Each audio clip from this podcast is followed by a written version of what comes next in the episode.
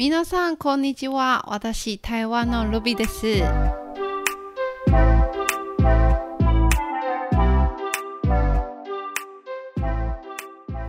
この放送は台湾を紹介するために作ったの放送でございます。もし台湾のことをご興味が持ちしている方がいらっしゃいましたら、ぜひ最後まで聞いてください。そうですね。えっと、今もコロナは、えっと、落ち着いている状態で、えっと、6月から、え、6月からですね、日本に行くなら、えっと、隔離とかもいらないし、えっと、旅行もできました。はい。いいことです。ね、まあ、台湾はまだまだなんですけれども、早く、まあ、前の生活を戻って祈りをいたします。はい。で、本日、台湾のどこをご紹介しますでしょうかね。で、私、住んでいるところです。はい。えー、ずっと、まあ、15年間ぐらい住んでて、私はのふるさと、実家は、えー、と、まず、今日はどこをご紹介するを、えー、と、発表します。えっと、台湾の真ん中の台中です。はい。聞いたことありますよね。で、私のふるさとは台中ではないですけれども、えー、隣、真ん中、いや、本当の台湾の真ん中、えっ、ー、と、海がないところ、えっ、ー、と、山ばかりで、はい、えっ、ー、と、南東というところを住んでて、でも、まあ、そうですね、あちらは、まあ、会社とか、まあ、そんなに賑やかな街ではないですけど、そしたら、卒業して、大学卒業して、ずっと台中住んでいきました。はい。私が台中が大好きです。はい。なぜというのはまたお話をさせていただきたいので、はい。本日、えー、台中は、うん、台湾の真ん中で、えっと、空港がありまして、はい。直行便は、東京からですね、大阪からで約3時間ぐらい到着できますので、まあそんなに遠くないです。はい。そしたら、えー、普通はみんなが台湾着いたら台北ですね、えっと、桃園北の空港国際空港で、でも今、台中は国際空港もありまして、まあ、すごく便利と思います。はい。えっ、ー、と、台中というのところはどんなことと思いますでしょうか？私は、うん、なんか、日本の福岡みたいな感じかなと思います。はい。えー、2年間ぐらい福岡にいたんですけれども、すごく親しいの感じかなと思いまして、はい。で、台湾で一番住みやすいところを、どこと思いますか？はい。台北ではないですよ。高尾ではないです。私のふるさとではないです。はい。台中です。まあ、最近、近年、このランキング一番になりました。で、大学とか学校とか多いし、公園、大きな公園もありますし、まあ、あるんですけれども多いです。はい。と、あと、スポーツセンター。これ大事ですね。運動するのところ。はい。スポーツセンターがたくさんありまして、まあ、すごく楽、住みやすいところで、あと、大事のは、えー、真ん中だから北に行くと南に行くと便利です。新幹線だったら約1時間で、まあ、なんか隣みたいな感じで、そして休みやすいところと選べました。はい。あと、まあ、住みやすいですけど、でも交通の方はちょっと、まだまだですね。で、台中の交通は台北より、高尾より不便です。はい。これは、うん、はい。これ、えーと、紹介する前に、まず、台湾はどんなの、線路、どんなの、えっ、ー、と、うん、何と言いますか、交通があります。そういうことについてご紹介しようと思います。まず、えっ、ー、と、日本の新幹線みたい、一番早いのは新幹線ですね。はい。台湾の新幹線は、たえー、高鐵というはい、高鐵。で、漢字だったら高いの漢字铁は鉄の漢字で高铁というのが一番早い。で、えっと、在来線はロコ線で台铁、台湾の台ですね。台铁という。で、えっと、街で走っているは、地下鉄みたいのは、捷運という捷運ですね。はい。これ、高铁、台铁、捷運。これ3つは、えっと、台湾で、えっと、大事の線路なんですけれども、で、台中は、まあ、台铁、新幹線、在来線がありまして、地下鉄はあるんですけれども、今のところは1本しかないです。はい、1本です。そしたらまあ、便利じゃないと思います。私もほとんど乗らないですけど、まあ、また、まあ、また5年間、10年間だったら、台北みたいの線路があるかなと思います。そしたらもし台中を、えーと、自分で旅行するならタクシー、バスしかありません。まあえー、っと地下鉄があるんですけれどもでも多分まあ難しいかなと思います。これはここに行ったりまた他のところ行ったらまあこれ乗れないです。はいタクシーしかないですけどはいそしたらまあこちらの方はご注意してください。ともし、えー、バスを乗るならまず体重をついたらコンビニとか駅の窓口でこの IC カードを買ってもらって100円ぐらいで買ってまたお金をリチャージします。バスだったら1週間で500円台湾のお金を500円ぐらい足りますと思います。でももしタクシーだったらまた別ですね。はい。それじゃあ、カードを大事なんですけれども、コインとかも今使わないので、はい。これは体中のコツのことなんですけど、コツは大事ですね。はい。で、今日、えー、本題を入りましょう。どこをご紹介しますでしょうか。で、高、高、えすみません。宮原眼科というのところ、聞いたことありますか？もう一度いきますよ。宮原眼科。眼科は目の、えーと、クリニックですね。はい。目を何か悪くなってお医者さんを見てもらうところですね。眼科。宮原眼科。そうですね。宮原は日本人の名字なんですけれども、こちらのところは、えっと、1927年から昔、えーと日本人宮原武熊というの医者さんがいましてこの、えっ、ー、とところ診療所を開設してでその後、えー、宮原様は帰国してこちらはしばらく台湾の政府を、えーと、使っています。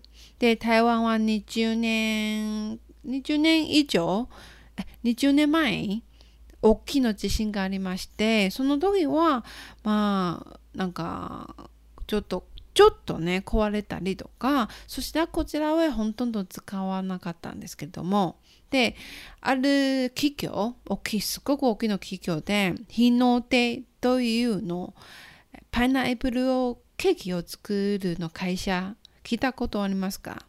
日の出というのは、日は太陽の日ですね。日では出す、出るの手ですね。日の手というグループで、パイナップルはすっごく美味しくて、はい。この企業はこちらに、え、ー、と、管理してて、1年半くらいの時間を経って、すっごくなんか全部リノベーションしてて、スイーツの専門店になりました。はい。で、えー、どうしてこのところは観光地になるというのはやはりこちらが歴史がありまして建物もすごく雰囲気があって美味しいものがたくさんあります。でまず、えーと、建物の話なんですけれども、はい。えっ、ー、と、昔はこちらは診療所ですね。で、リノベーションをして、また診療所の特別な、えっと、デザインを残ってて、はい。あと、おしゃれなデザインを合わせて、なんか生まれ変わったみたい感じなんですけれども、はい。なんか古いものも見えるんですけれども、まあ、すごくおしゃれなところとか、はい。そうしたおしゃれの感じがあって、えっと、若いものまあ、すごく人気なんですけれども、はい。あと内装は、えー、古い木、廃棄の木をリサイクルして、本棚とか手すりを作りました。はい。あと、天井。この中の天井ですね。屋上。天井をガラスで、見分けれるとなんか漢字が書いてあります。この漢字が日本はないと思いますけれども喜ぶの漢字で2つがありまして、はい。でも意味は大体わかりますよね。2つの喜ぶがあって、すごく喜ぶのことです。はい。そしたら、これは、えっ、ー、と、まあ、漢字だったらすごくいいいいの、えーと、意味があります。はい、例えば台湾でなんか結婚する時子供を産む時家を買う時車を買う時とか、はい、よく使っているんですけれども、はいえー、そしたらまあすごくなんか楽しいの感じの店と思います。はい、あと装飾も可愛いですね。はい。いろいろがありますよね。はい。あと、あこのお店を入る前に、なんか、もし今度行ってみたら、ちょっと見てください。アリがあります。アリ。そうですね。動物のアリ。アリがあります。アリが10匹がありまして、そういう意味が、どんな意味があります？わかる？はい。ありがとどういうの意味があるんですね。もうすごいですね。まあそんなに細かいところをこれを傷ついてはいデザインしてありがとうシェシェというの意味があるんですけれどもはいあとこの建物の3階は当時の写真とか昔この建物の歴史の写真とか展展開室みたいのところがあってもし興味歴史の興味がありましたら、ぜひ聞いてみてください。はい。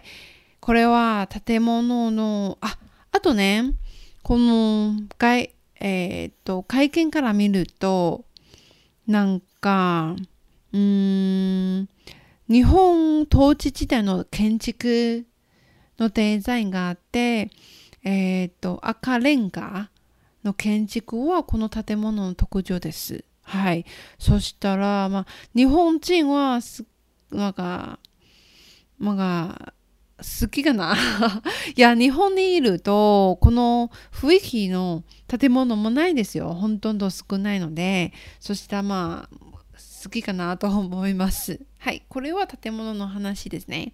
で、最後、これ商品は私これが大好きです。建物は まあどうでもいいですけど 写真を撮ったらいい写真が撮れるならいいですけどでもねおいみおいしい店おいしい料理あとおいしいスイーツを食べたいです。はい。えっ、ー、と先ほど言った通り日の出は、えっ、と、スイーツの専門店ですね。で、えー、この日の出グループを誇るのパイナップルケーキ、チーズケーキ、あと台湾のお茶も売ってて、あとお菓子はお茶に入れ、あとチョコレートも売っているんですけれども、これお土産としていいと思います。で、えー、必ずあちらに行ったら食べるものはアイスクリームです。そうですよ。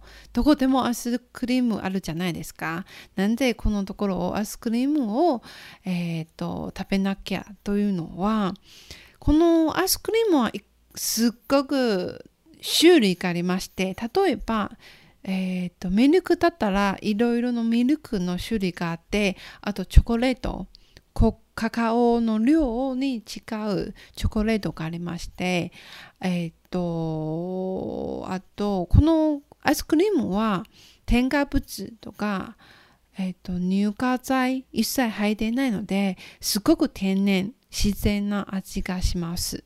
はい。そしてこれも食べたら、まあみんなが美味しいとかよく言われてて、はい。で、あとこのアイスクリームはいくつを選べまして、え、ー、と、タピングもすごいですよ。